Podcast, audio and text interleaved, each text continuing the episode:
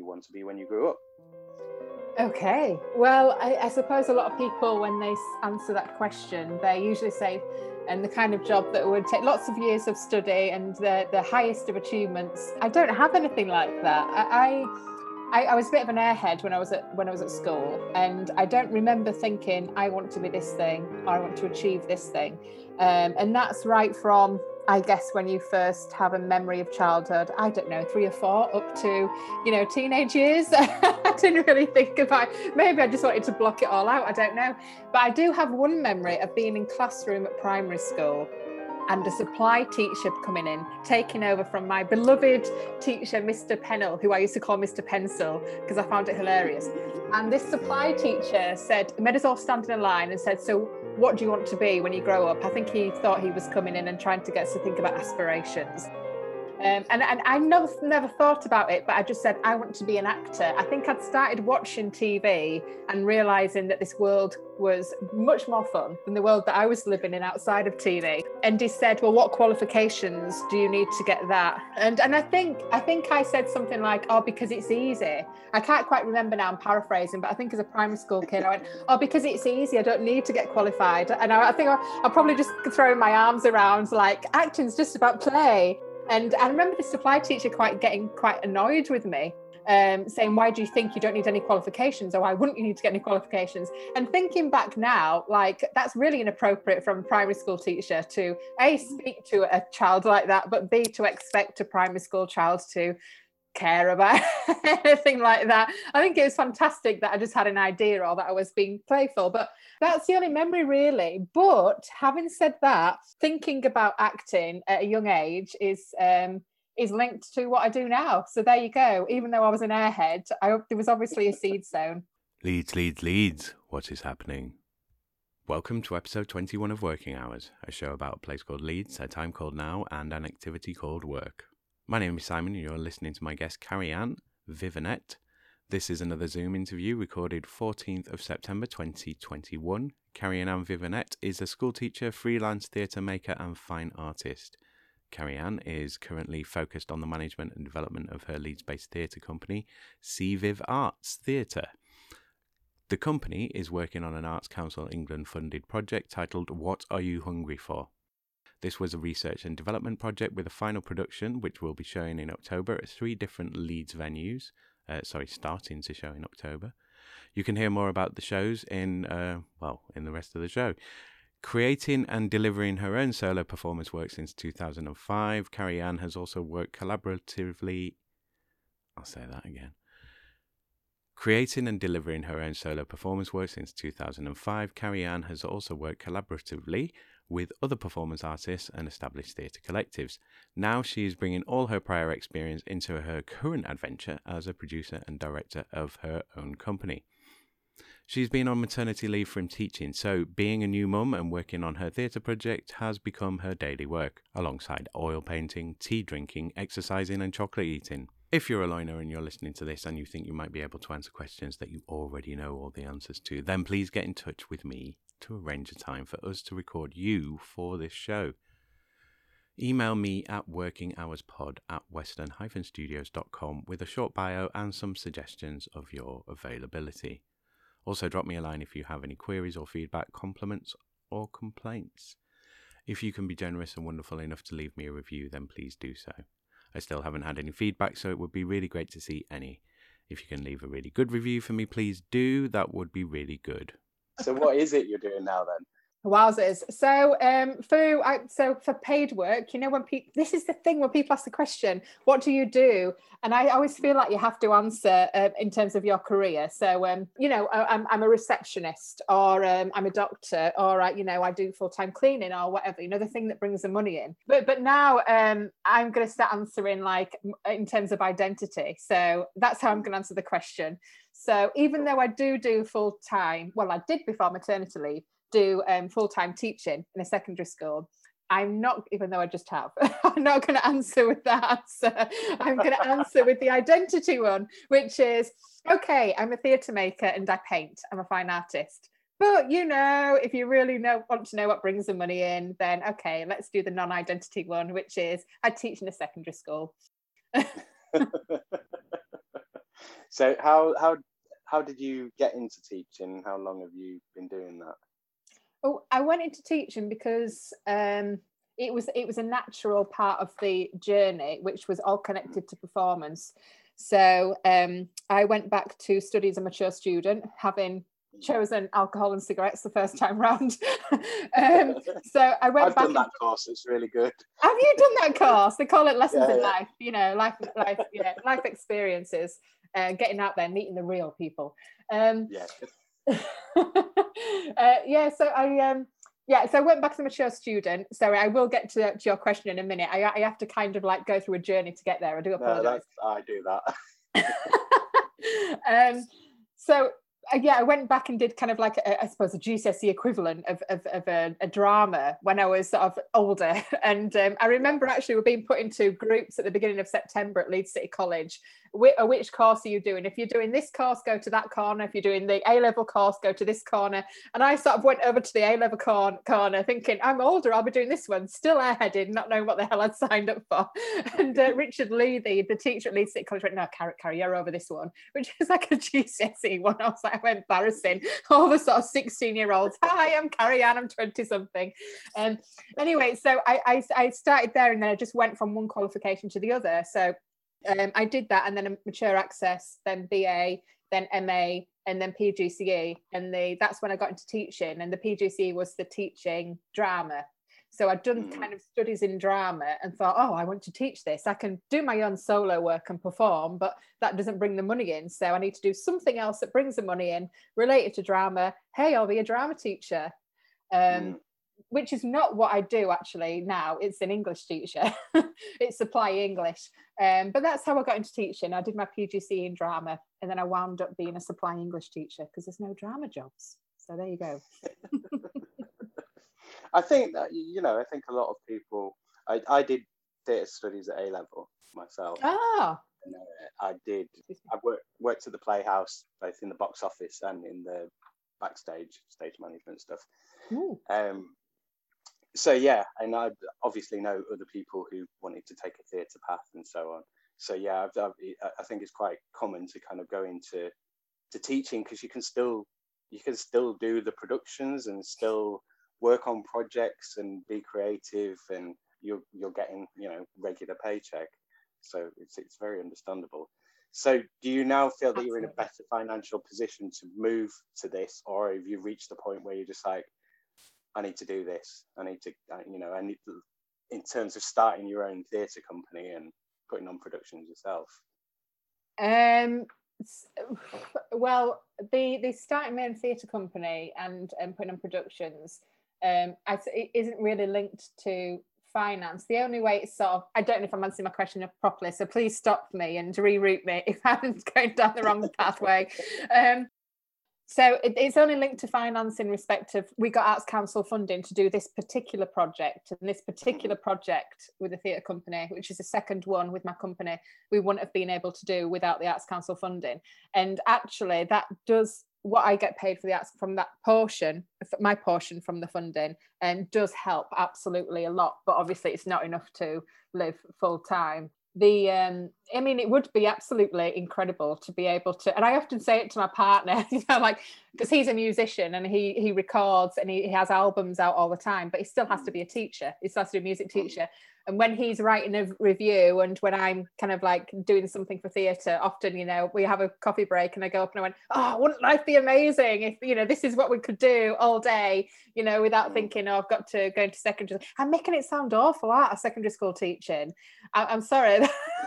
That's another story, but it, it, it would be amazing to, uh, I mean, I don't know. It would be amazing. I, I- I think I'd prefer it if I could do workshops and uh, uh, use teaching skills in, in, in facilitating workshops and teaching met- theatre methodology and theory and practice and do solely theatre work um, and live off that. That would be absolutely amazing.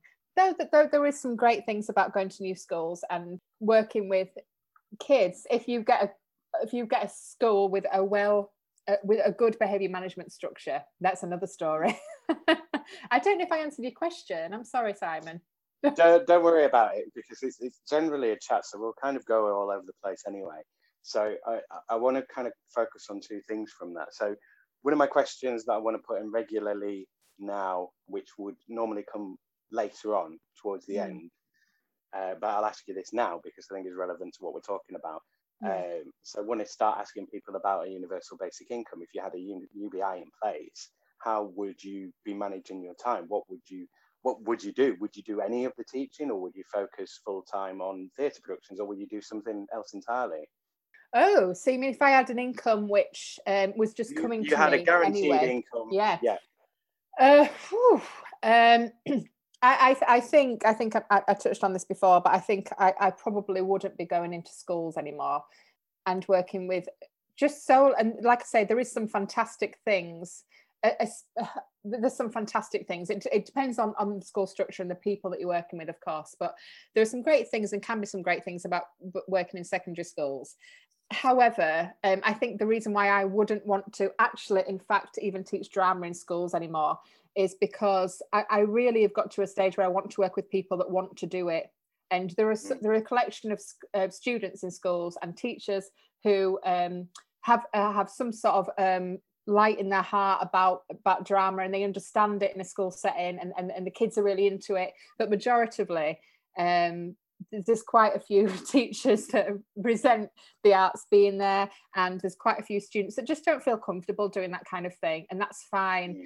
So that's a very different story from being from doing a workshop with adults which i've done who really really want to be there and i suppose that means that i wouldn't be challenging myself anymore because of course there is something there is a journey of progression and a challenge for yourself if you are trying to show people why arts are relevant and why they're really good for individual progression and for solidarity and for mutual respect they're so important um, and it's great when you can you can do the job of showing somebody who was skeptical why these ways of relating are really good for the soul and really good for the mind. I mean, that's mm. fantastic. But I think I'm only 40 years old, but I've already got to the age where I just think I just want to work with people who are on the same level as me. That's terrible, isn't it? So if I, if I hadn't, uh, sorry, go on. No, no, I don't think it's terrible. No, no, go on. um, having said that, do you know what? I often do this. I say something and then I disagree with myself straight away. So, um, having said that, I've, I've just got these images of sort of going into places of people who um, uh, who are really interesting, intriguing people that I, I, I would learn from and like to learn from, and then them saying, and maybe you know something that I don't know, and then going, oh right, okay, come on, let me show you this, and then introducing something new to them, and then introducing something new to me. So that you know, it would be horrible, horrible to get rid of that. So I, I think I'd love to do workshops with with different ages. Working with children is different from working with people who are sort of post sixty. Having said that, I'm now disagreeing with myself. There is a lot of related ideas. You're going to regret talking to me. Make a decision, Carrie Ann. Um, different age ranges. I'd love to do workshops with different age ranges because control. This is the thing because you, I, I, I, would, you would have the control over the, what the workshops were, and I think I've got to an age where I, I want control about what excites me and what I want to learn about, and then pass it on to somebody who hasn't had chance to learn it yet or hasn't had chance to um, decide how to put it in practice. But I have, so then I can teach them and then do it with them. Um, I want control over what workshops and um, what I- ideas are put in place in the community. And um, you don't often have that control in a school setting. So I think if money was coming in, workshops, time for painting that would never go away. If I didn't paint, I don't know what I'd do. And, uh, and, and growing my own company. And then also observing other people, which is really important, which I haven't had time to do, and which I'm trying to put in place. I'm going to be getting in touch with some Leeds directors and going, can I come and just observe what you're doing and nick all yeah. your ideas? so, so that's pretty much what my life would look like. And trying not to um, pull away from work and watch scum television, which I've been doing recently. So yeah. Yeah, I mean, it's a lot to fit in. So you mentioned the painting. There, would you? Is the painting something that you would definitely consider not work? Then is that always something that's relaxing? I mean, because you sell some of your paintings as well, don't you? Yeah, yeah, I, I do. So I have an Etsy shop, and um, you know, I, I sell on there, and I do commissions. So I'm doing two commissions at the moment. When I'm painting, it's, it definitely doesn't feel like work. So when I'm in the in the act of doing, um, which is often the way that, that it doesn't feel like work because it, it's stimulating and you're responding it's decision making all the time and you're making the decisions that you want to make which is often mm. the way art is so it's therapeutic and not work um, when i'm trying to um, put my art out there to make sales or when i'm um, got a deadline for a commission or when i'm getting the postage wrong and I'm paying more than I'm getting back from a customer on it, say, um, or I'm feeling bad about charging a certain amount, which I struggle with uh, for my artwork. Um, that that's the work side of it. Yeah, that's the work side of it. But the act itself is not work. But I think that, that that's an interesting thing in it in itself that you know you you're doing something that's your leisure time, but then potentially can create income as well but then you want to work in an area as well in terms of theatre and production and so on that is also your interest and your passion. What, what are your thoughts on kind of monetizing your your, your own passions? Uh, oh, horrendous. yeah. Sorry. is, that, is that a good thing or is that I'll, like I'll, I'll, I'll have a sip of tea and then I'll get I'll come in with a few thoughts on that. Um I I um oh god. I I I um I, have probably I mean I don't like saying this so I work with fantastic people and and I, this is not a reflection on them but I find I'm not enjoying theatre as much now money's involved um, yeah, yeah. having said that um, it's fun I, I can't be appreciative enough of getting the opportunity from the Arts Council and um, there has been so many learnings it's un- unbelievable learnings that have been hard to take because I'm quite self-deprecating so it's like why didn't I do that the first time round look at all these mm. things I'm doing wrong I mean, it's fantastic and I need that, but it's difficult. Um, so with that big a lot of mon- that money that's allowed us to do a bigger project, it's that there's more there's there's more self criticism and there's there's more um it's, it's, less safe it's less safe so now money's involved it's bigger and it's less safe mm. but ultimately it's better for me as in terms of not being an emerging director and producer but also if you have money if, if money's involved you, you have to meet expectations of others. Let me say this correctly. There are certain expectations that you have to meet. Uh, when yeah. money's not involved, it's your it's it's it's your self-created expectations. It's just expectations, uh, your own expectations, um, and you're, you're only responsible for yourself.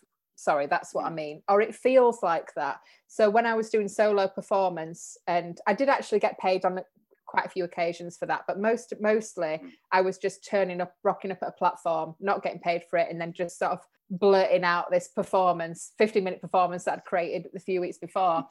And and that was cathartic. So it was kind of like you know in my back room or in, in the shed or whatever i'd you know listen to my favorite music and um, danced away could build this text with the movement felt like it meant something to me or i was searching for something and i enjoyed that search you know, um, blurted it out in front of an audience, and um, I felt like I'd got something off my chest. When money's involved, perhaps uh, you, I feel like you've got to be given a certain thing to an audience. Before it was you have your deserving audience. Some people are going to find it unusual. Some people are going to find it interesting what you do. Some people are going to say, "Now I know how my mum felt when I first played punk music," which was a, the best comment I've ever had. And some people are going to go, "What was that?" Like in a really like what the hell was that? Which is fine you know? Um but if you're asking people to pay for it there there is a bit of a okay it's hard to keep your integrity. Yeah i think it's about integrity. Because uh, can i just do what i want to do now because people are going to go well what am i getting from that? Um mm. and yeah there's there's a certain something that you have that, that you're accountable. That's the word I'll say that a lot. That's the word as I'm sifting through my mind. Um, no, I'll... yeah, I think yeah, I think you come to the right conclusion with that. There, like through it all, it is, yeah, it is about accountability um, and the types of accountability and who you're accountable to. Um, so let's let's talk a little bit about setting up the company then. So what what came first? So let's talk talk about your, your new theatre piece that you, you're working on at the moment. So did you get funding for the company or did you get funding for the piece? And did the company had have to be formed to get the funding? Or did you get funding and then have to form a company? How did it all come about? all these questions that you're asking is kind of like what just, am I just take basically take us through the story. oh no, I'm not criticizing the questions. It's just reminding me of what what what I was like when I was first thinking about it. What am I asking for? What do this? What do that? Um, yeah. So so the, the money is for um, the, the project which which which then covers payment for the company and payment for the research period and payment for the, the, the, final production. So i suppose it can be categorized in, in those ways. And and i, I got funding because I, basically I, I got help to do it. I, I did some I, I used to work with a performance performer who's a fantastic performer he won't mind me mentioning his name phil sanger. And um, he helped me with he helped me with the form you know and you know I, we, um, I had the concept and he helped me with so thank you phil. So he helped me understand what to ask the arts council for. So it, it was research and development project which i i didn't i was like okay i've heard of this term research and development but i don't know I mean, you know, listening to that term, I could probably go, okay, so research means that you are studying and exploring something, and that's the job of the company. Uh, whether it's um, communal living um, on the breadline, or whether it's, um, you know, dementia in, in Alice 9, or whatever, you are researching something and then you're showing your findings. And in terms of theatre, if I had to give the definition of what the research and development project was, I still probably wouldn't be able to articulate it properly. But I, but but it's but we we had um, so we had these themes that I was interested in exploring, and now I understand that having three themes wasn't a good idea, and we should have had one. That um, we sort of said, okay, we want to get paid to um, research human resilience, human desire, and societal rejection, and this is all in the bubble of COVID, where as a theatre company we're going to respond to uh, what's happening to the community in the in the COVID times and the pandemic. Mm. So we we promised the Arts Council as part of this R and D project a number of wraparound activities, which was to mm. um, learn how to take our theatre company online because that's obviously what a lot of people had to do, you know, with theatre yeah. and the arts in COVID. We had to look at um, what happens to desire, what people desire, and whether they get it. We had to look at um, resilience and helping people to become resilient and how people feel about that. So we said, right, we're going to do some live chats with specialists on Instagram. Um, we're going to do some workshops, which are going to be online. I'll deliver one. My my um, assistant director will deliver one. Where I'm going to do workshops with my actors online and but we're also going to do workshops outside in different areas. We're going to build new partners with venues in leeds. So we're with left bank Slung Low holbeck and seven arts centre. So we promised all these different things and all these different things develop the company. So we're researching subject matters. We're researching digital theatre and we're researching new theatre techniques through the workshops but this is all about us developing as a company. And if we're getting this money we need to show that actually we're developing our early career states and it's benefiting us as individuals. This is what we're going to use the money for. But we also have to prove that we're giving something back to the com- the community.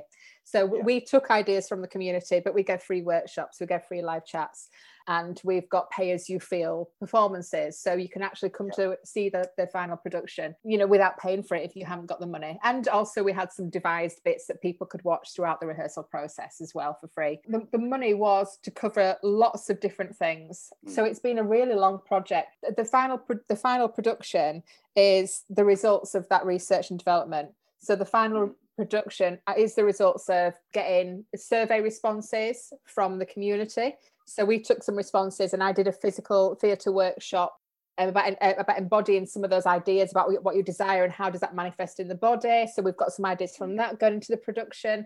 We've got also, I commissioned somebody to do some new writing around kind of like societal rejection and desire. That's going into the production. We devised our, our own, that the cast devised some of their own ideas based on their feelings about the, the subject matters. That's going into produ- production.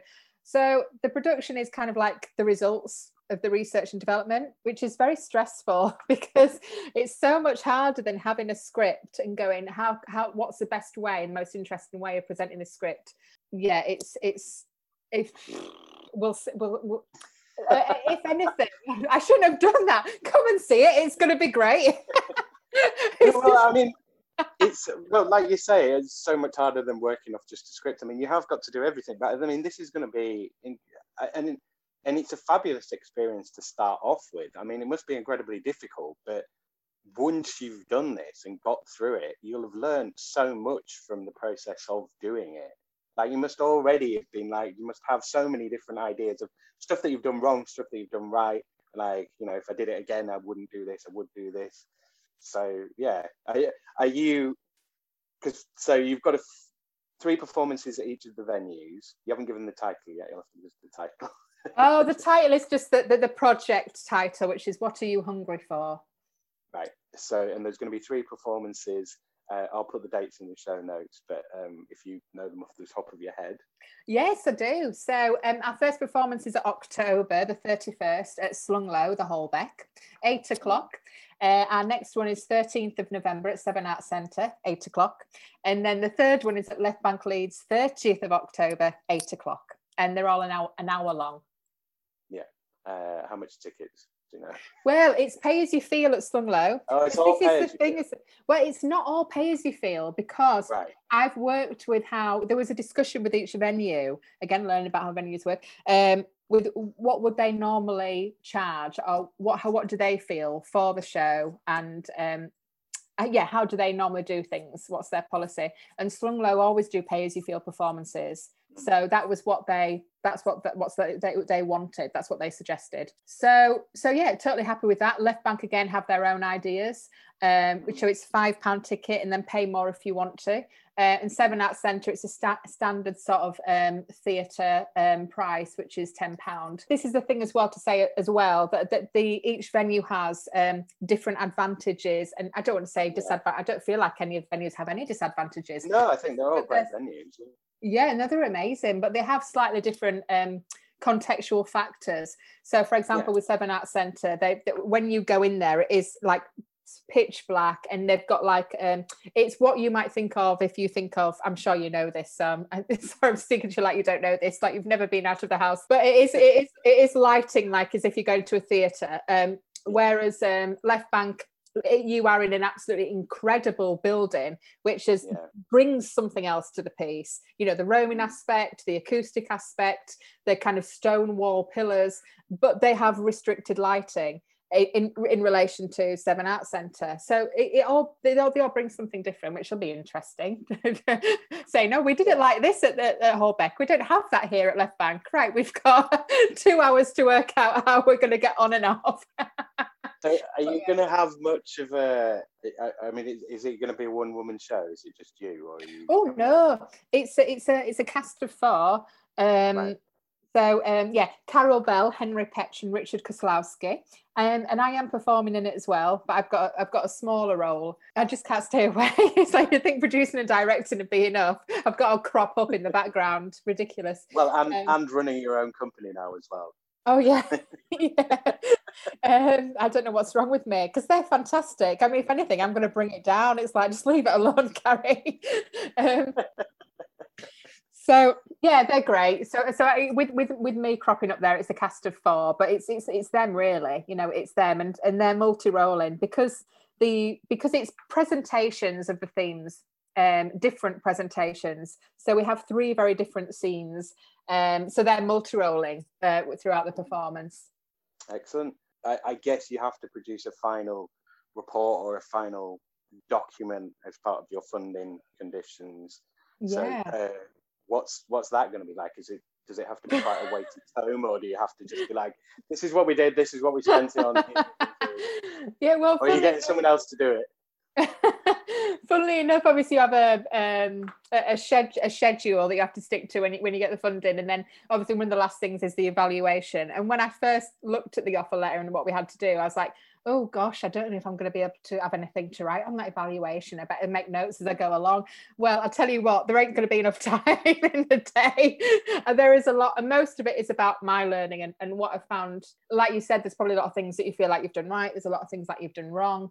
Um, with me, it's it's more likely things that I've I, I've done wrong. But having said that, I'm self-deprecating, and I suppose somebody say you didn't do that wrong, and I go, no, I did. But I feel like there's a lot, there's definitely definitely a lot of learning, mm. but a lot of very very incredibly valuable experience mm. for me, things that I need to have as an early uh, early career producing director. So I suppose the evaluation I need to find out if there's an actual template that you fill in or whether I can just do what I'm doing now and like you know automatic response. But I would be exactly especially like what I would do next time and what's been incredibly useful and and how I would address things next time, uh, which is to the, the main thing is to make things really clear right from the beginning and stick to it mm. and have a more detailed contract. Mm. Instead of doing a project where things have to be pieced together as it goes along, thrown away, brought in, because that's really difficult. I, I, I think next do it you know do a project where I, I I have a bigger planning session at the beginning and then I know exactly when rehearsals are happening exactly how I'm going to be communicating with everybody and exactly what each person's role is now that I know mm. more about that so it's a more straightforward process. So talking about what i could do but also i think what other people have learned from it and what i've learned from it and um, what was successful of course as well. Yeah you're right. Let's not forget that. So there'll be a lot well, to... I mean, yeah you've got you've got to this point and you know you, this is off the back of lockdown and you know recently having a baby and sort of it's like you know there's a lot of achievement there already yeah, yeah, I suppose. I'm not very good at saying I'm achieving things, but I guess I guess I am. I guess I am. yeah, let's say it together. Yeah, okay. There's Definitely, a lot of achievement yeah. there. That's an achievement, having a baby and But you know, uh, it's it's worrying about the next thing, isn't it? It's like, well, I, I've done that, so I don't need to worry about that. What you, I guess, what you're focusing on is is the future and the things that can go wrong that you need to make sure don't go wrong. Is that is that fair? Yes, yeah, yeah, yeah. I um I don't know if I quite understand. Can you say that again, darling? Sorry. So, uh, you know, you don't need to count the victories of the things that you've got done because they've been done. You've done them already. But right. You're you're focusing on the future and things that you have to do. So your mind's focusing on things that can potentially go wrong. You know, oh. oh, right. And then thinking about things that have gone wrong in the past that you don't want to make sure that they go wrong again. Oh yes, yes, yes, yes. If I'm answering this incorrectly, then again, please let me know. But um, yeah, I, I think there are so. no wrong answers. so I think focusing. I think what what what I'm, the first thing that comes to my mind when you say that is that um, it's about approaches to life and uh, and what makes it a successful journey and what makes it an unsuccessful journey. And when you said um, thinking about the things that can go wrong in the future, that's definitely probably not not actively but that's definitely unconsciously what i do and that's that's damaging um rather than going like you say looking at back what's gone wrong looking at looking behind and going this thing not that it was wrong but it, it needed to happen um, it was something that m- maybe I would have chosen option A instead of t- option B if I was going to do it again. Uh, so let's choose option A next time. That's great. I'm glad that I had experience. The future's going to look bright. The future's going to look um, orange. Don't know why I'm thinking of orange. Um, is that from an advert or something? Future's it is from an advert. Oh, That's right, okay. okay. Someone spent millions on, on making you think of it. yeah, and they, they see there you go, just popped up into my mind uh, in an unrelevant way. Um, so that would be fantastic to do that and um, and go right okay we're in the present we're in the present and the future hasn't happened yet so if i know now that option a is better than option b i can now do option a way woo you know everyone have, a, have some fruit juice and some chocolate life's brilliant but unfortunately our mind goes to oh no I might do option B. Oh, there's an option C. Oh, what if option C is worse than option option B? What? There's an option D. I'm going to do option D. Um, what I'm trying to do, and it's nice to it's nice to be reminded of this when you when you talked in that insightful way about the, the two the two variations. But what I'm trying to do is go, oh, do you know what? The future hasn't happened yet. So instead of lamenting on the past and going, oh, look, that thing happened, I can now go, hey, some I don't know the future because the future is not fact yet. This is fact, yeah. and the fact is I haven't chosen my option yet. So the, we're going to choose the best option, but we're going to do it together. We're going to do it together. You know, we're a community, we're a team, and we can all choose the best option. We can skip and dance into it. We can get our instruments out and and uh, do a choral a choral mel- melody if we want, but um, we're dancing away. Yeah. Did that answer your question? it was definitely an answer. um, Right, let's go on to let, let's uh, get on to more sort of traditional boring paths. Uh, although I think you'll probably keep us entertained. Um, so, what what have we covered? So let's let's have a little talk about lockdown. I know we're out of it and we kind of want to forget about it and, and move on, but you know, mm. it's a persistence there in the background. So, um, what happened with lockdown? Where where were you at the time, and what, what was going on, and how how was it? Okay, so when lockdown first started, well, I was I was based at a secondary school, and I wasn't. I think I'd just moved to being on supply, so I wasn't in my. I wasn't in my. I was at one school for a while, so.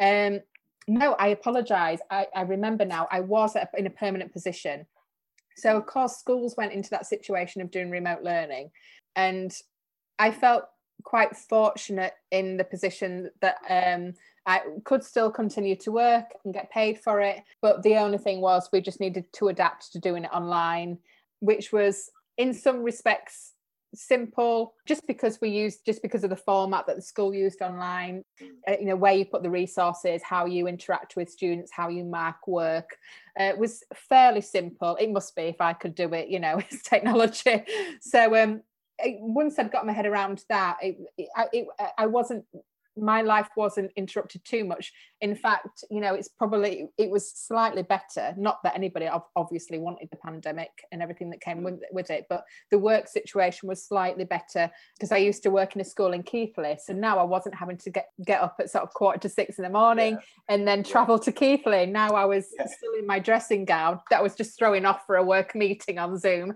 and then back on again um, in my outdoor sort of um, uh, summer house, which is no longer a summer house. I've let it go to pot. Uh, but anyway, so I, I, was just working outside on the laptop. So uh, it was okay. But then it obviously continued longer than most people probably thought it would. Uh, unless you're really good at following the news and you can see you know, I'm not going to get political about it. Let's not go down there. But you could probably see that it wasn't going to just come to an end yeah. based on how things were being dealt with. So I, I think there was there was definitely difficult times because I I yeah in terms of in terms of mental health and, and um yeah it's not being able to go out and do things in, in the usual way gets yeah. to you in a way that you probably don't realize it's getting to you and then all of yeah. a sudden you're having really catty arguments and feeling really like you questioning your whole life and you don't realize it's just the covid situation that's making you do this. You start thinking am i in the wrong relationship? Oh my gosh is this happening? Why have i suddenly got anxiety? Why am i looking at the flowers in my garden and seeing how the petals are wrong and they're annoying me? Um, it's it, it it really was just the covid i think that was that was influencing that um, yeah. a little bit. So but but I mean, I, I, suppose very lucky for us and appreciative for us. Again, it comes back to that, that one of the reasons why we got the funding for the Arts Council is because we did something in COVID times. We promised a project that could only happen in COVID times. Um, we wouldn't have been able to ask for that project in a non-COVID time because we were off, we were offering digital work for people who couldn't access live theatre. So yeah. um, so so so um, you know i and we got we the company got that from it from the covid stuff that was mm. uh, something positive from covid but um oh i i i mean I mean, I feel a little bit like I'm going back into COVID. I mean, I mean, we are still in it. What am I talking about? It, yeah, it, it's it's mm. a difficult one because we're at this process where we're all kind of want to move on and be like, oh yeah, that that's done with now. But you know, we can all see and we can all sense it's like you know it's like a monster stalking around in the background behind us yeah. it's, like, it's fine. It, it, will go away. Just ignore it. It'll go away. For the best. I suppose there, there are some things that it's brought to the community um, that is that is good because of this experience. And maybe that thing of, of being prepared or open-mindedness is one thing that certainly solidarity and like i mean i i um I mean, I had to for the project, but um, I turned to being online, uh, being socially online in a way that I'd never been sociable online before. And um, a part of, I mean, there's one group in particular that I can think of, but a, a, a number of groups are doing online workshops and um, meeting people from, you know, outside of Leeds through being online and training courses online. I'm, I'm doing one at the moment, which is through the Playhouse. And so it's like, oh, I can access all this learning and I can I can meet new people and it's all online and suddenly I'm having conversations with people in a way that I never had before. And I think people mm. started to open up more, definitely about, I did a few workshops on mental health, but definitely about mental health and when I say did a few workshops, I don't mean I, I led a few. I did lead one, but I, I was part of a few, which was it's lovely. So people started to be there's this admirable vulnerability, which I love it. I, I love it's difficult for people, but I think there's there's a there's a beauty in fragility. Let's talk about some of the stuff from your research since we're on COVID of like some of the mm. things that came up, but also if you could discuss the online theatre stuff a bit more because I think that's very mm. interesting and like how you are how you're going about that, the kind of things that are coming up, the kind of things that you're seeing,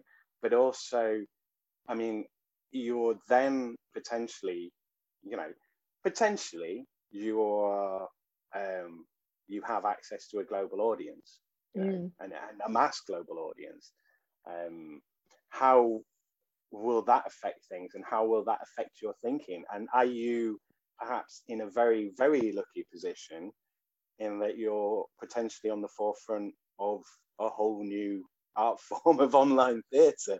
You know, you, are potentially a pioneer in this in, in this area. So, uh, yeah. oh, I, I, I, that's that's so nice, but. um, don't don't. Um, I was going to say too heavy. Don't don't yeah. Don't dress me up with that brush if that's all right okay, well the people the people that come after you will be the pioneers. yeah, that, so yeah, tell us a bit about theatre online, how and and about this show, sort of the things that you discovered from your research from lockdown.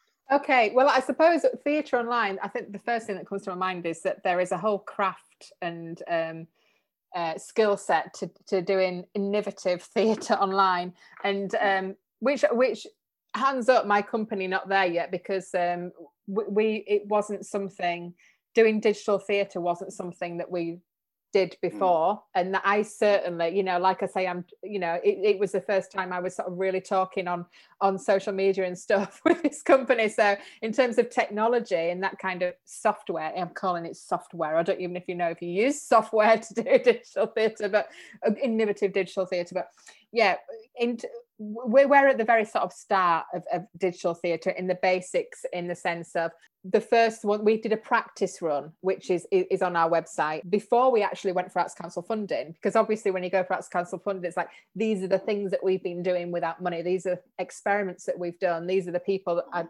already working with.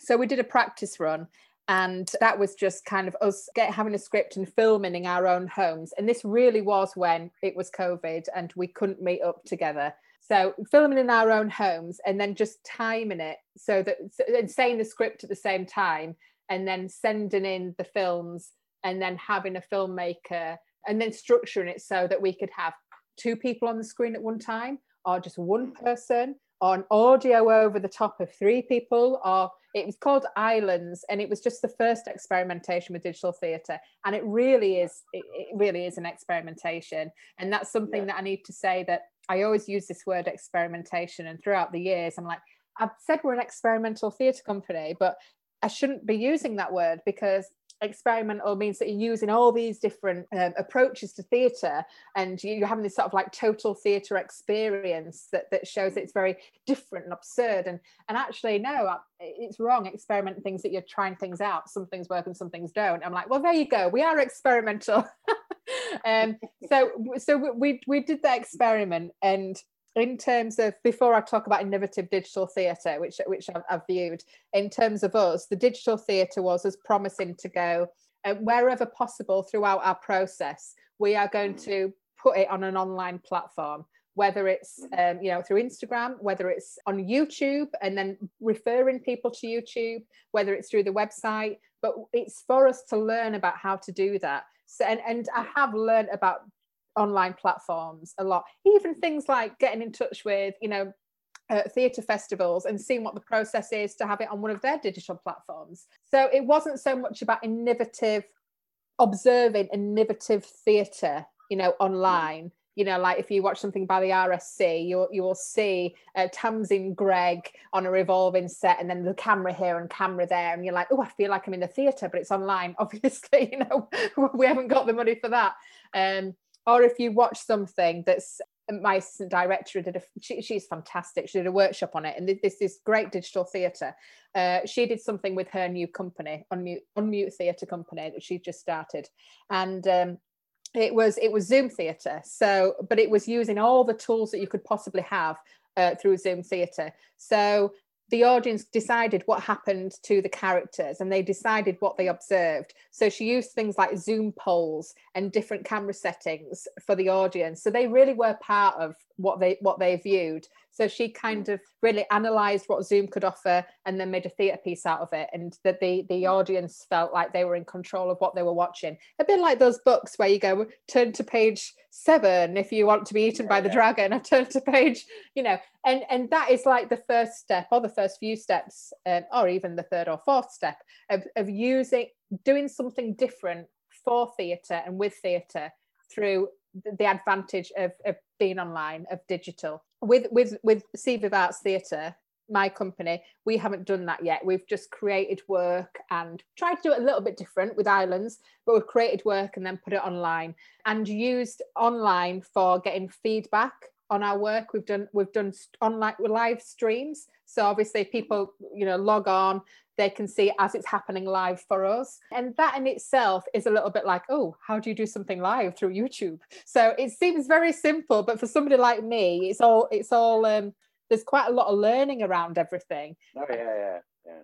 It's harder as well, isn't it? it, it it's sort of, you know, when you're not 22 years old, you you don't just pick it up like that, and you, you have to kind of like go, oh, what? I need to do that, and then I need to do that. Hang on a second, let me just double check what. what oh my god! Oh, absolutely! I absolutely, absolutely. Yeah, secondary school students with technology. There's, there's, yeah, absolutely. I have to learn. I have to learn from the younger generation all the time. Mm. Um, yeah, but I, I, feel like you know my mind's going anyway. My partner was explaining the mortgage to me before for about 15 minutes, going, "Is that all all right?" Then I'm like, I'm sorry, you're gonna have to start from the beginning. What's the mortgage again? Is that have you been listening to anything that I'm saying? I'm like, I'm like, I know that I, to I know this is really bad, and please don't laugh at me, but can you explain it again when we've got more time? But can you draw it as well? can you like use a pen and paper to explain at the remortgage of the house? Oh blimey. I think there is some information that's so boring your brain just refuses to admit it. It's like, no, you're too dull. You're not coming in here. I, I, you know, it's like things like the first past the post system or, or like how Parliament works. Like I've read up on it a couple of times, but that information won't stay in my brain because it's oh. too dull. It's just like. That's that's a that's a fantastic segue. I'm going to use that. I'm going to say, look, the only reason why I'm not latching onto this is because I'm too interested in a person. So, you know, get dressed in a fully dress and, and fan me as you do it, and I might take some of it in. But yeah. Um, so yeah, yeah, digital. There is there is some. I mean that that's a good thing. It it does reach a lot of people. And sorry, just to go back to one of your questions about about reaching people. Yes, yeah. For um, our first production, A Hunger Artist, I, I think it's like had 200 and something views on YouTube, which I know is compared to you know some youtube videos is not a lot but but for us to sort of plonk that online and go okay this is something that we filmed at seven arts. This is uh, uh, you know our version of kafka. Well okay so 200 people have just watched it because we've just plonked it online and you know and said nice things. That's that's fantastic. So yeah definitely definitely. You do reach people and um, people from a, across the uh, pond um, as well occasionally. So yeah it is nice. And so you can't turn away from it. Basically you can't turn away from it now. You can't mm. turn away from being online whatever you're doing. I think that if you're trying to progress something like especially arts then um, you, you you i don't want to call people a fool um, but i think that maybe there is a little bit of foolishness if you think you're going to try and do that and not be online because uh, certainly the arts council expect it. How many people mm-hmm. are you reaching through social media? That's something you have to write. So you can't turn away from it. Yeah i, I mean i think there's an interesting discussion in there in that you know I've, I've had this discussion with other people before but you know that you'll know this feeling of when you go to somewhere like for example seven and you sit down and you look at all their leaflets and the flyers and stuff and you're like oh that looks really interesting and that looks and and every single one of them you've missed. Oh like, yes. I would have gone to that if I'd heard about that. Oh yeah, yeah. Oh oh that's gone. Oh that's gone. And yes. It, it's like interesting stuff that's on all the time, but it's being able to reach the people not just getting them to come, but to reach the people who will come and Mm. reaching them at the right time that they can come. So, as much as it can be easier to be on social media and get that information out, it's not necessarily any easier to reach the right people sometimes Oh. or to get them to buy. So, have you found Oh. that it's much easier, like, you know, generating audiences from social media, or is it easier going around your friends and doing flyers and stuff? Oh, I think I think it's easier. Social. I think it's easier online, definitely because it's instantly accessible. It's constantly there.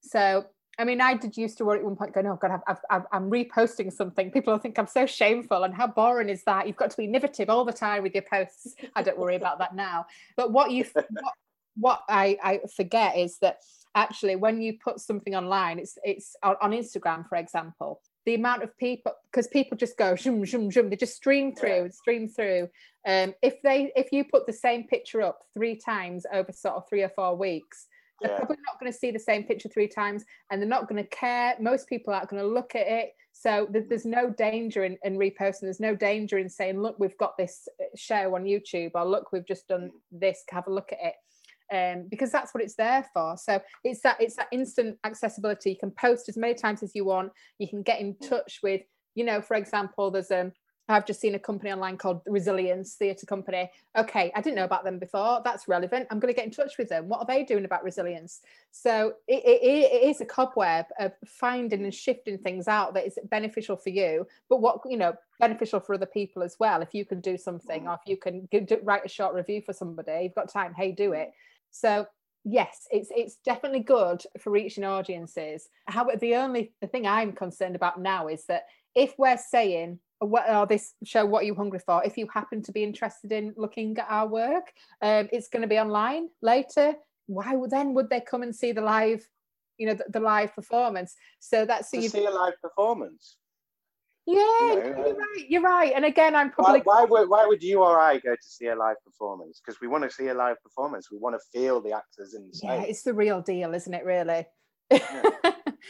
it's this thing uh, somebody I had on one of my resilience chats sam dunstan who's fantastic theatre maker um, and he's done workshops about pr and and all the all the detailed little things that you need to look at to make sure you're getting a good appropriate audience for each each contextual each show. Each show is very different. Um, what are the benefits of the benefits of seeing this show in this venue in this area you know what are the benefits of the benefits of seeing a show in another area? And um, who exactly is likely to come and what is Mm. is the likely pay and, and he's really good at analyzing that sort of stuff and and um, finding the enjoyment and finding the appropriate audience for, for different spaces and different places and Mm. I, I suppose that's what i need to start looking at uh, the, the positivity around these different opportunities there is something very positive about having it online but there is something very positive about having it at left bank so it's kind of like if you were thinking about seeing our show hey this is this this one-off show at left bank will bring this to it um, this is how we'll be dealing with it differently why not see two shows and compare how they translate differently because they're in different? Yeah, see all three. three see all three. in different Yeah, come on, everybody. How, how they're different. Well, you know, one of them's players you feel like, you know, you, Mm. you seeing all of those three venues, they're all in Leeds. So it's not like a tour where you'd have to go, you know, you have to go to Huddersfield to see the next one or, Yeah. you know, whatever. Everything's in Leeds. They're all within, you can see all three shows for the price of, of you know, you, you bog standard theatre ticket.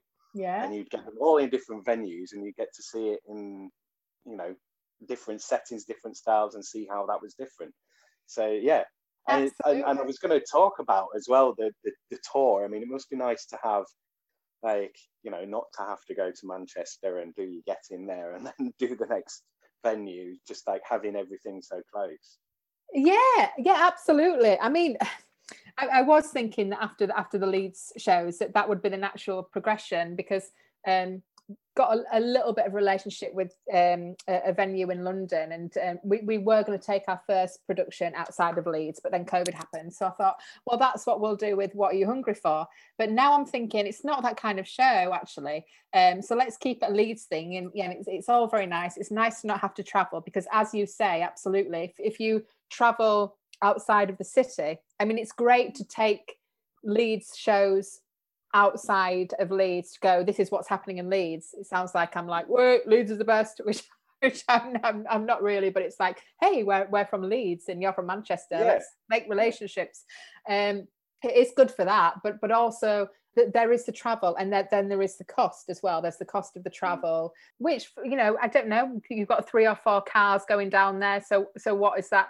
In petrol it sounds like a petty point but these are all the all the things that you need to consider yeah. and then if you haven't got a specifically strong partnership with a, a, venue outside of Leeds, are you then hiring the venue rather than them doing a deal with you, which mm. again calls into question the budget and whether you can afford it.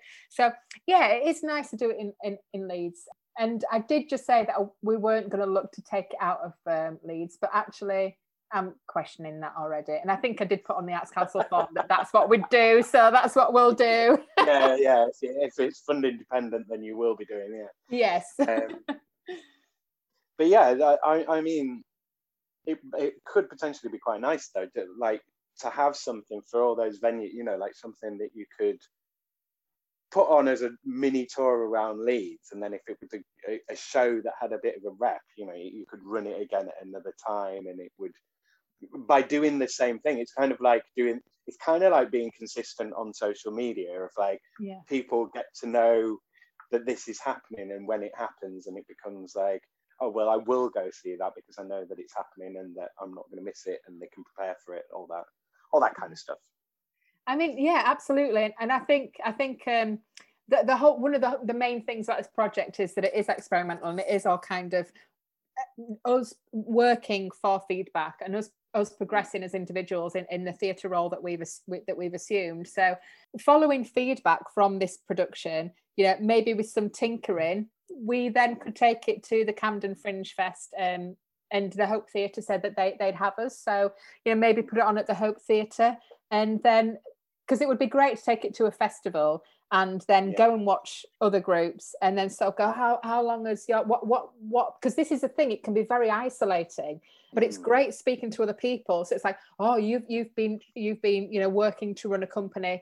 for two years or you've been doing it for four years what challenges have you found and oh you know oh there's this great venue that offers this and then they say oh yeah did you know that you can get vouchers free if, if you perform at this venue or whatever you know i'm making it up now yeah. but it's about being part of a a community, which would a, a theatre community, which is great in Leeds. But to, to to be honest, I don't I don't know.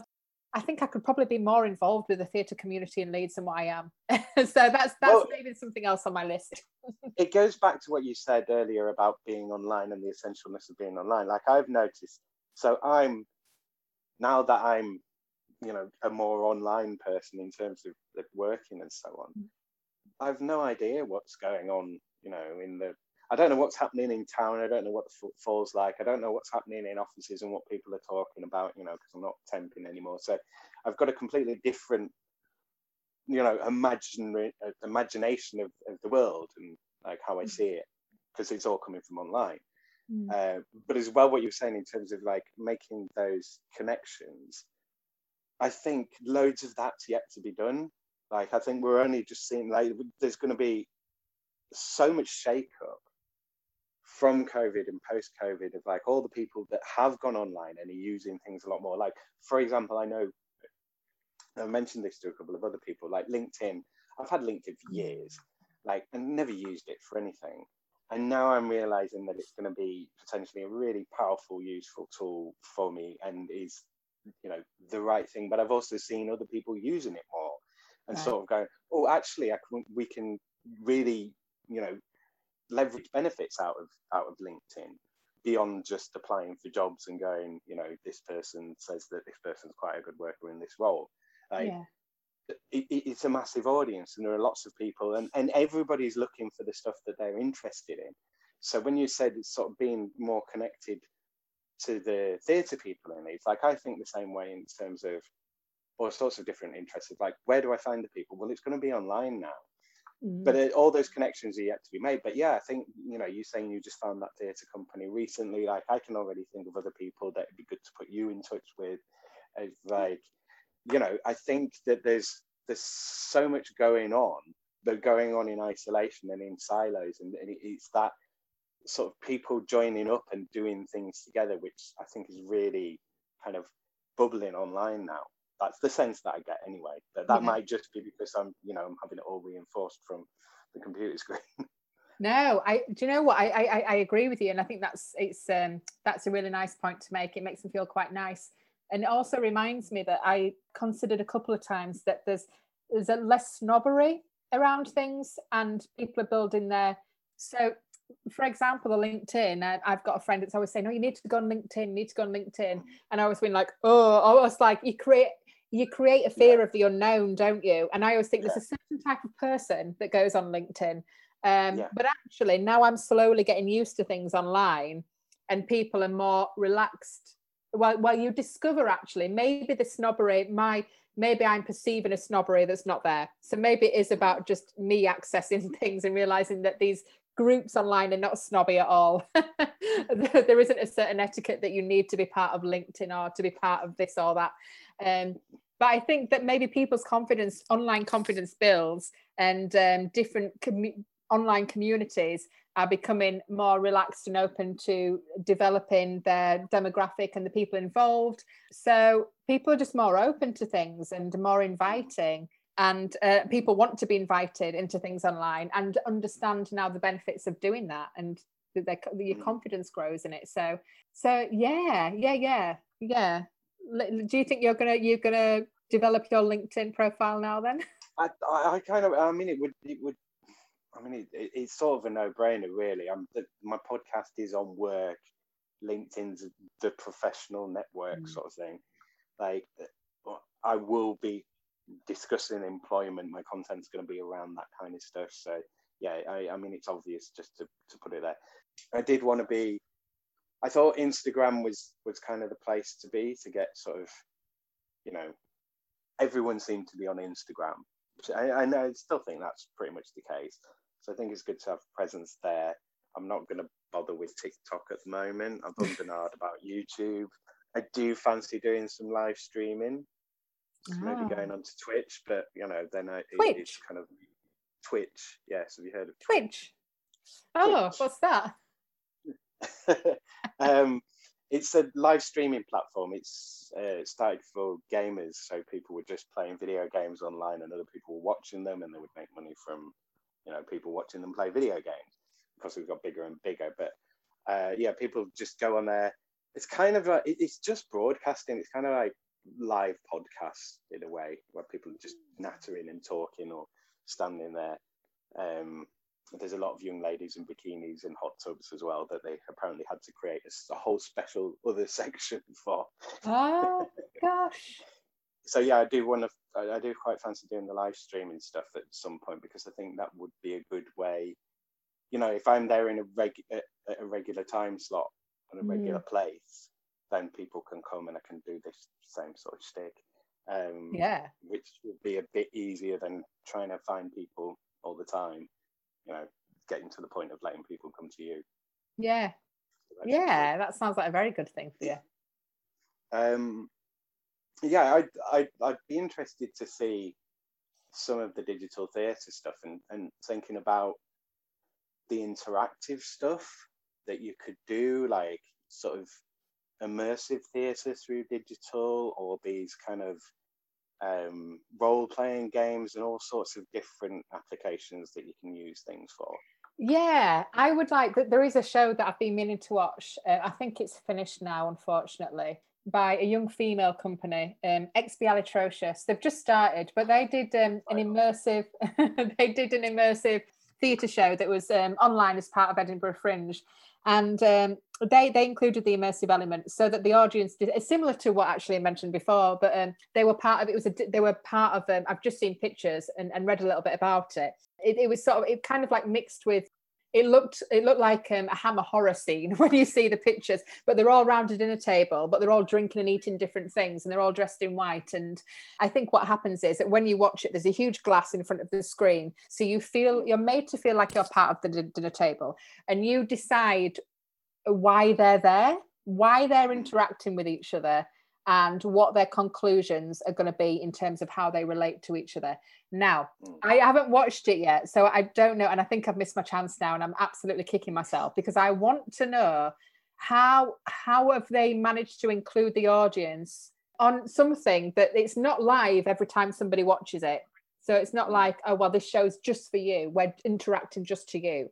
They've filmed it, it's on there, it's there for many different people to watch.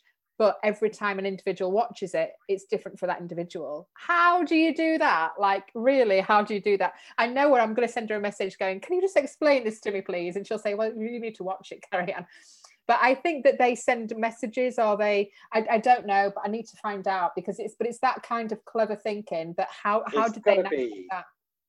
I, I think uh, my immediate instinct is it's got to be something kind of like a Derren Brown esque kind of cold reading of like this is this is what most people will say. If you put them in this situation and give them this feed line this is what they will most people will think.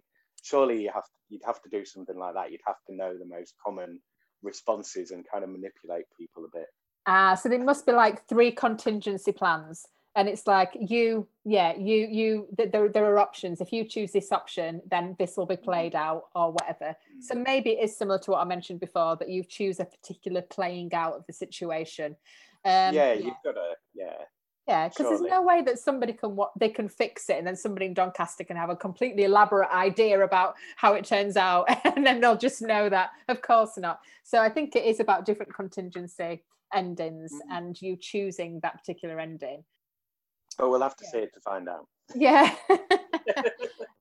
I don't know how much you would do this for your productions, but overall, generally theatres, they're building, you know, quite a lot of flats. They're building things that will go up, that will be expensive, out of material mm. that would then sort of either go to landfill or get burnt. Mm. Sometimes it'll get stored, but you know, you're producing a lot of things that are, essentially disposed of. Yeah. And I mean, it's not quite fast fashion, but it's along those lines. Mm. Um, does do you have any space, or does your project even include things along ecological lines? Like what, how much, how much of your business thinking is coloured by ecological thinking and and so on, or do you not have the ability to be able to afford that? Well, fun, funnily enough, I think it helps. The thing that came to mind is coming, having had experiences in amateur theatre um, alongside other kind of uh, working with other companies, um, is that you learn to be quite resourceful. So you learn to look at various people or various places to be able to get the things that you that you need to do the job as well as you can.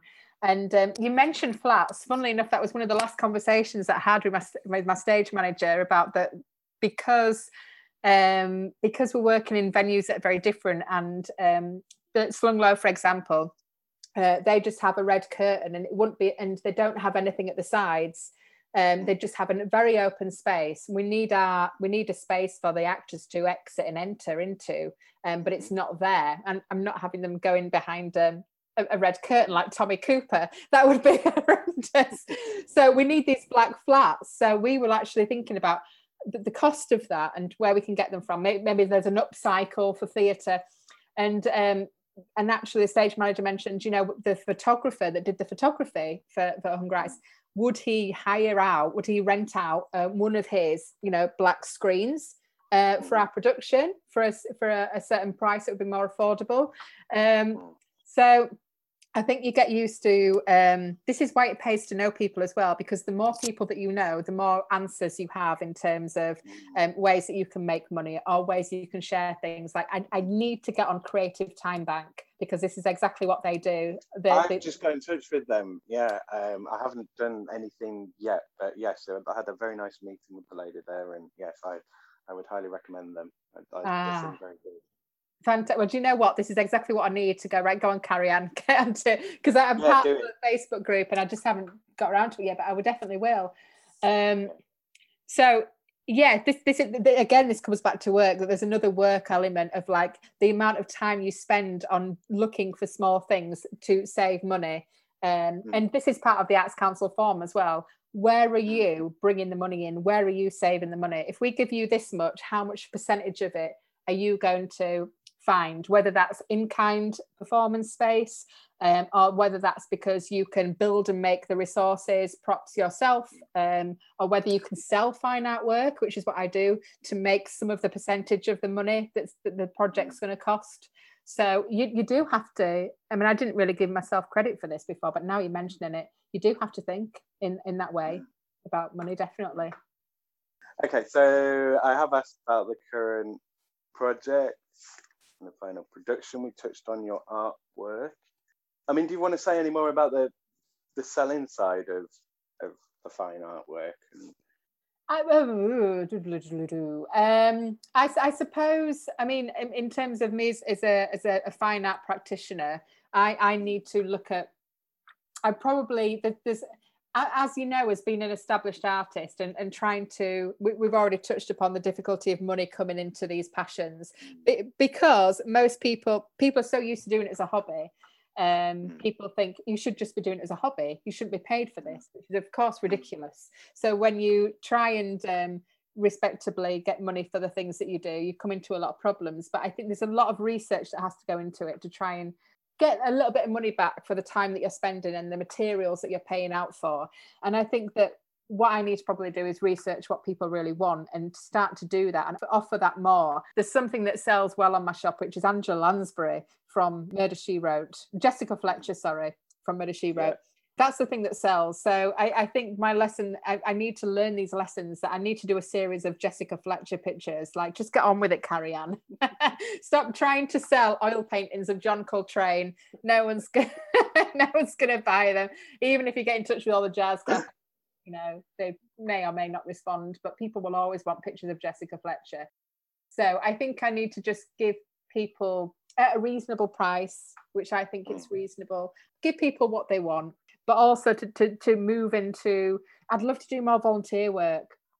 Maybe I can find time to do that now. I've got a baby. I just keep her strapped in the sling, go to the toilets every now and then to breastfeed. But yeah, I want to give more back to the community in terms of art, but I don't feel like I'm there yet with the art, the, the fine art, because I, I just, I, I don't know. Like I see people doing things with fine art, like, um, um, you know, decoupage and um, making lovely um, sort of oil stained, different coloured um, pictures and you go, oh, uh, how have you, is that acrylics? And then they tell you that it's all these weird and wonderful materials from the forest and that they've used this and used that. I'm like, what, that's so creative. What, how, how have you come by those materials and how have you done that process? And how did you even learn about it? Um, so I don't really know about different, you know, the innovative aspect of fine art, which, um, I'd like to, and I'd like to give something back, but at the moment, I'm just stuck in. I'm just stuck into painting in my kitchen now that the summer house has come to ruins. But I'd like to give back. I like to give back, and I like to give people what they want. So, in the money side of thing, that's the research, but that's the boring part. It's the boring part. But you need to do the boring part. This is it, isn't it? You need to do the boring so, part. What would? Yeah, well, that's the working bit, isn't it? It is the working bit, exactly what we were saying before. If if if you believe that's the working bit, some people love looking at budgets. Like they're like, oh, if you have I think budget. it is. I think it becomes work. You know, like it becomes. So the, this is part of what I want to do. This was kind of try and distill for myself as much as for anyone else, but what you know, what what work is, what it means. Um, and I think a lot of it is just you know it's what you get up and you do every day you know like through repetition. And, it, and, and it's the things that you, you that need to be done to enable the fun things that you want to do to be done. You know like when you're painting you have to do the downside of you have to clean all your brushes you have to get all your mm. kit you have to make sure that everything's you know kept in decent condition and kept you know put your tops back on your paint all of that kind of stuff that's the the boring, non-sexy stuff. You know, yeah. like when when we imagine in doing activities, we're, we're like when you think about theatre, you think about the show, putting on the show. You don't think about oh, we've got to get all the actors together and we've got to get licenses for music, and you don't think about that side. You know mm. that you have to, but that's not what you're you're focusing on. Yeah, I, I, I think for me that's the work bit. Yeah, yeah. God, it's, it's a shame. It's. I was just thinking about the term labour as well. When you think about the word work mm. and the word labour, and I think somebody explained to me once that the the the, the, the you know the um, the the politics. I've lost my words. The political group, like way obviously, I'm, I'm not obviously I'm a supporter, but I am way Labour. Um, the big L Labour, yeah. the word the word Labour apparently comes from. It was called that because it was for the workers. It was for the union. It was for the workers.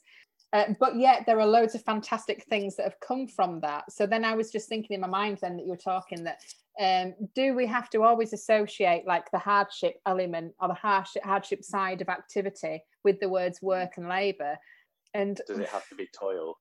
Does it have to be toil? Exa- exactly. And sometimes people don't understand like you've said that there is a lot of work in, in sort of in, in working in theatre.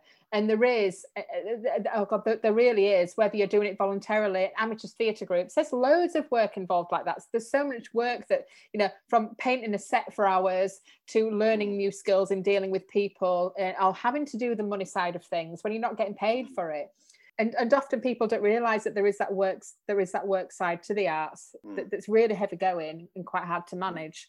But but like but like you say oh is it possible to can we reappropriate the word work? Can we get up and do the routine like you say on a morning get things done that contribute to society that contribute to our self-esteem and our well-being? It's cold work we go, we have our evening meal, we sit down, we talk about what we've done and what we've achieved that day. We feel good about it. We go to bed, we get paid for it, but actually it wasn't strenuous. Can we have work that isn't strenuous?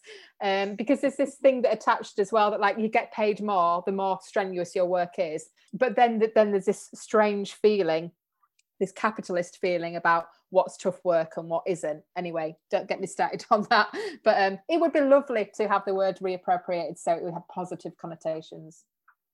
Well, I want to go back to what you were saying about giving something back, and you know, whether you would consider voluntarism or volunteering as as work or is it something separate, and why you know you say give something back why are you not giving back through theatre? I mean, you, you're what you're doing is entertaining people, is you know, educating and informing people with a pastime. You know, you are you are already giving through your production, sort of thing. Does that make sense? You you're giving people yeah. an experience. You know, some, and if it's really good, something to remember potentially for all time. You know. That's really nice. Um, unfortunately, my mind is still accepting the, the the stigmatic view about the arts that it's a selfish act and that you do it just for your own pleasure.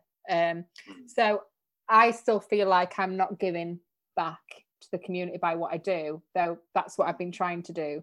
So I was I was think I'm doing this because it's great for me and I'm developing my practice and I can't the arts have chosen me i haven't chosen the arts i can't be who i am without doing these two different disciplines so i still yeah. feel like it's I, it's selfish and it's all for me though if i really sit if i sat with somebody and I tried to be not subjective carry on but objective i probably could look at a piece of paper and go oh i did a free workshop I didn't charge people for that. People said that they learned this. That's giving something back.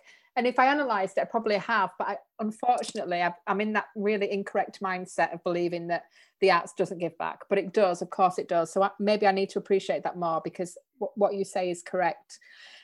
I was just gonna. I was just going to. Um, you were talking about volunteering, and somebody and I used to do different volunteering. I haven't done it for ages and I do need to get back into it. And somebody said to me once, well, if you're going to volunteer, you need to make sure that you're getting something back because, of course, you're not getting paid. So, you know, mm. what are you getting back from doing that? Because I used to do full time cleaning years ago before I went back to education or while I was educating. And, um, and I thought, oh, I never thought about that. I just did it because I wanted to, you know, give something back or whatever. And then I started to think, what am I getting from this? So, well, I'm learning a new skill set which will contribute to my facilitation workshops. Or I'm learning about these, um, how and what people think about this particular thing. So then I can start to think in that way or whatever. Um, and maybe, maybe I don't know if it's correct to do that to view volunteering as well. If you're going to do it, you've got to do get something out of it yourself as well. And of course you do, even if it's just a good time you know, well, it depends what you're volunteering on. if you're volunteering scanning newspapers, which I've done, and it's horrible, then you're probably not going to have a good time unless that floats your boat. I don't, I don't know. It'd be great when money wasn't involved, really. Wouldn't that be the utopian thing where we just all shared our skills? And I don't know, maybe that maybe that wouldn't be. And there wasn't the idea of work. It was the idea of just uh, doing things for others and making sure jobs got done together in the most enjoyable way possible. That's probably not realistic. I mean, do you think some of it's just your curiosity as well? Because you're obviously quite a curious person. You're obviously someone who likes to, you know, try and do a few things at once. You know, you you just you sort of like seem to be, what's going on here? Oh, what's going on here? Like, you, you uh, you're interested in a lot of variety. Like, do you need that within your work? I mean, you know, theatre will give you a lot of variety, but then you're also doing the other things as well do you need to be doing a lot of things do you think um oh gosh i um I, I, I like that idea, but I, I sat and watched Married at First Sight Australia from beginning to end the other day and didn't move. So um, I, I, did have I did have a healthcare visitor, you know, attached to my having had a baby, and um, she went and she just stopped me. She went, "I've got to say, you, you you've got really high expectations of yourself. Most people four weeks after giving birth are not doing this, and I don't feel like I'm doing anything. So I, I, I, I genuinely, I genuinely, genuinely, it sounds really nice, and I feel like I'm, you know, um, like I don't know, people listen to this and think that my head is is is growing um, and not fitting on the Zoom screen anymore. But um, yeah, I genuinely think it's probably that I want to be. I don't know how interesting how interested I am or in things or how interesting I am. Maybe I'm just living out the character of somebody who is, and maybe when I'm on my own, I just do sit and eat chocolate. Um, I do. I do just say no, no, I no, I am interested in other stuff, but I haven't got much brain capacity to stay with it for very long. I just like to flit through life and see these things and choose what I'm going to go into. But everyone does, everyone does. But yeah, getting back to volunteering, um, maybe there is a curiosity. Maybe there is a curiosity. Definitely. I think it's it probably is when you're 15 or 16 years old and you just have to go out and you're not allowed and you're like well actually I'm, I'm thinking 13 14 because I wasn't at home when I was 15 16 but you know when you first start going out and you you uh, you know you're grounded or you're not allowed and it's the worst feeling in the world you're like something's happening and i'm missing it you know. It's just the same group of people drinking the same Buckfast drinking the same smoking the same cigarettes but it's this horrible feeling that you're not going to see something's going to happen and you're going to miss it. Maybe there's yeah. a little bit of that as well. I don't know. Is there anything that we haven't covered that you want to cover or that you want to talk about, want to mention, or any the thing I'd like to say is if the, um, people are interested in the show, what we really want is to, to know people's views on it, and we really want feedback. So please come and and if you're not in the position to be able to pay, please come to the Slung Low one at the Holbeck because it's just worth going to the Holbeck anyway to just see the venue. The Holbeck do, as you know, absolutely incredible work with the community. And mm. please come and watch our Pay As You Feel um, performance and let us know through the website what you think of it because we are looking to polish up the show following these three Leeds dates and then maybe take it taking it outside of Leeds or seeing what we can do with it next. And this is a sharing of communal thoughts. It's a sharing of our kind of experimental ideas, what works, what doesn't. So we need you to tell us that. So please come to the show. Um, do you want to give us your socials as well, like website? Yes, absolutely. So Instagram and Facebook for um, the theatre work is CViv Arts. So it's at C V I V A R T S, CViv Arts. Um, that's Instagram and Facebook. And um, if you go, we've got a website which has got everything on it, like all the work that we've done, including our social media handles. And if you type CViv Arts Theatre in online, the website will pop up. And if you type my name, Carrie Ann Vivianette, the website will pop up. Um, for my fine art work, it's CViv Arts Fine Art. So it's C V I V A R T S with fine art on the end. Uh, that's the handle for Instagram. and it's also that for the Etsy shop as well. Have a browse if you like Tom Waits. There's some, there's a lovely Tom Waits painting on there that you might want to purchase. nice. But uh, yeah, yeah, thank you so much for inviting me onto your wonderful podcast. Thank you to Carrie Ann for being my guest on this episode and do go and see her show. Go see all three at all three different venues. If you're listening to this show, then I assume you have some connection to Leeds, like living here or being from here. If you're that person in Leeds or from Leeds and you haven't done a record for this show yet, please send me a message now and let's record your working hours session. Just think if you're interviewed now and then you're still alive at the end of this decade and we still have electric power, breathable air, and our heads above water, then you will be able to listen back to your interview and be all nostalgic about how different everything is now. Please remember to like, share, and subscribe to this show. Please consider becoming a champion for this project and this show on Patreon. It's only a quid a month for loiners. So go to patreon.com forward slash working hours pod to sign up and offer regular support. If you become a champion, you'll be helping me to get to the stage of publishing two episodes a week. At that point, as a Loiner champion, you'll be getting eight early release episodes of Working Hours each month for just a quid, and you would have helped the show to get there. If you like the idea of this show, then why wouldn't you sign up and help it out? I will get to a thousand of these, but that doesn't depend on me, it depends on you. If you can and do help me, then I will hit that goal. If you like, share, and provide financial contributions, I can improve my ability to reach those thousand loiners. And of course, for any loiner listening to this, the biggest help is if you actually come on this podcast. It's not scary, it's not stressful, and your voice will sound so much better with intro and outro music bracketing it. You can also appear anonymously if that helps. I'm really interested to hear from anyone in Leeds or from Leeds in whatever industry, sector, or role you are in. What is your experience? How do you feel about work? What do you like and not like? What do you do, Leeds? Email this podcast now, workinghoursepod at western-studios.com with your short bio and suggestions of your availability. Or just send me feedback, questions, comments, queries, whatever. You can follow this show on Twitter at Working Hours 3 and on Instagram at Working Hours Pod Leeds. Next time on Working Hours, two more episodes are dropping. Different Leeds time, same Leeds channel. Working Hours is presented, edited, and recorded by Simon Treen for Western Studios Leeds Limited. The music was The Bees from Chopin's Etudes, which is in the public domain and was taken from musopen.org. Let's have a little chat about boredom and leisure. So, I remember, I have very vivid memories of like the 80s and 90s and very severe, prolonged bouts of boredom and now we live in the age of shiny, you know, digital sort of gambling machines in our hands. Mm. Um, we're distracted all the time, and you know, you're rarely bored. Um, and but also, it seems that leisure has kind of disappeared. Not just because work's come into the home, into the you know, into people's bedrooms in some cases, into like or invaded all these new areas, and you've lost that distinction between the work and the you know non-work space as it was mm. uh, and leisure seems to be you know it's all these books of like the hundred holiday destinations you must go to the hundred films you must watch the hundred songs you must listen to it's like can't i just listen to a song or watch a film mm. or go on holiday no you must do it this way and you have to have these things and mm. you know it, that's like work as well you know something else to tick off so leisure feels a bit more like work, like consumption these days. Interesting, um, yeah. Do you like? How do you feel about that sort of division? I mean, do you feel that? Do you feel that you still have space to get bored? Did you used to get oh, as bored?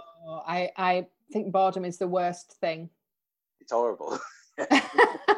um, and funnily enough, my friend Marcel came around this morning and we were speaking about boredom. We were speaking about boredom and, and what drives people to boredom and uh, him and his partner they, they've just been away and his partner likes to my friend Marcel was saying, oh, he has to sit in a cafe every hour or every two hours and just have a coffee and a cigarette, and he's okay with that. And I'm like, come on, we need to do this, we need to do that. We're on holiday, and you know, his partner would just be happy to just sit there and watch watch France go by. And I'm like, oh, I'm like that, I'm like that.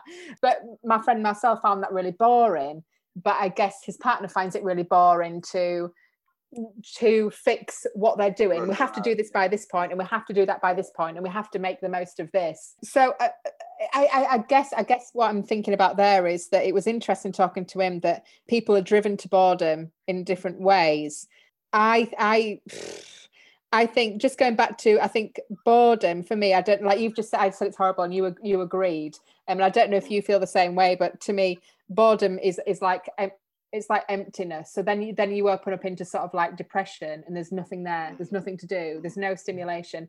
And my my my auntie used to say to me oh if you're bored it means you're a boring person people are bored boring people uh, so I would never tell anybody that I was bored because I was just like, oh yes, no, just these sweets are really exciting. Look, I've got a pink one and a green one, and I'm going, no, it's just a fucking bun. this is boring. Whereas actually, I've got a friend who's fantastic. Who's like, oh look at this bun, it's amazing. And look at the way the icing sort of like cascades over the little bobbly silver balls. And I, I just look at him with amazement. I'm like, oh, Si, you just he, he, just finds everything so interesting and I, I, love he's infectious and i love being with him and maybe he mm. is a more interesting person and maybe there is something to be said for people who who are driven to boredom more easily or accept boredom more easily I'm not suggesting you're a boring person because we both just said that we get bored easily.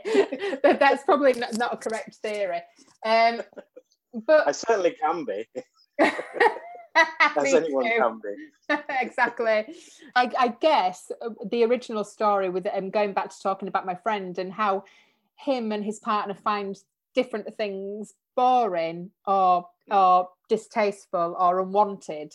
It, that came to my mind because they were attached to leisure because you were saying about boredom and leisure and actually you know, my friend Marcel finds it boring to just sit there and not go out seeking and not find things and not do different activities and different stimulating things. Uh, to him, sitting in a cafe and just relaxing is boredom, but the the physical pursuits is the leisure part. But to his partner, the leisure is sitting and having a coffee and a cigarette and deciding in his own time if he's going to move or not. And the boredom is trying to do things at a certain time so so i guess whether you perceive something as leisure or boredom is really down to your personality which again we can talk about nature and nurture. I think it's harder i, I think from my point of view what comes to my mind now about whether it's harder to find leisure or not I, I think that for me, leisure, leisure and pleasurable activity is linked to spontaneity. So I think the best day ever is when you go. Like I had an experience with somebody, and this this lad that I was seeing, and it t- didn't turn out well. But anyway, we had this one day where we went to the bus stop, and we, we thought of this word, and it was like I don't know what the word was. It was something. It, it was something ketchup on or something or like um, gobbledygook or I don't know what the word was, but we had this theory that we was going to go in and speak to the lady at the bus stop reception, you know, at the coach station in Leeds, and we are going to go in there and say, oh, we've got to be at this place, and we can't remember the name of it. It sounds something like, and then we said this word, and she went, oh, do you mean Ripley? Oh no, oh, or do you mean um, do you mean um, Menston? Oh no, do you mean? Oh, you're probably thinking of so and so.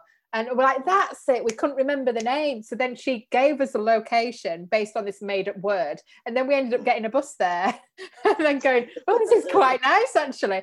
So that's so not know not knowing where you're going to be and just um, living it really spontaneously, you know, just waking up and going, oh, do you know what? Let's go to let's go to Sheffield Meadowhall today. I don't really like it, but there's something calling me there. you know, to, to me, that that's leisure. It's the not knowing oh they're, they're sitting in a sitting in a cafe and sitting outside not knowing who's going to walk past and who you're going to observe or watching somebody else in the cafe and trying to guess what they're going to say next to the person that's selling the cakes um, mm. so, so it, and what I was going to say is that maybe this idea of being able to be spon if if that is true for some other people or a, a large percentage of people with the situation now with spontaneity kind of going away because mm-hmm. we do have things fixed in place. We do have restrictions. We are being sort of controlled in a different way. Maybe mm-hmm. spontaneity is going away. So maybe leisure is going away. Or maybe, like you said before, going into a place and being out of practice about sort of freedom and comfortable feeling mm-hmm. of responding to people. That's now going away. So you need to be comfortable to be spontaneous. I just went on such a massive rant there.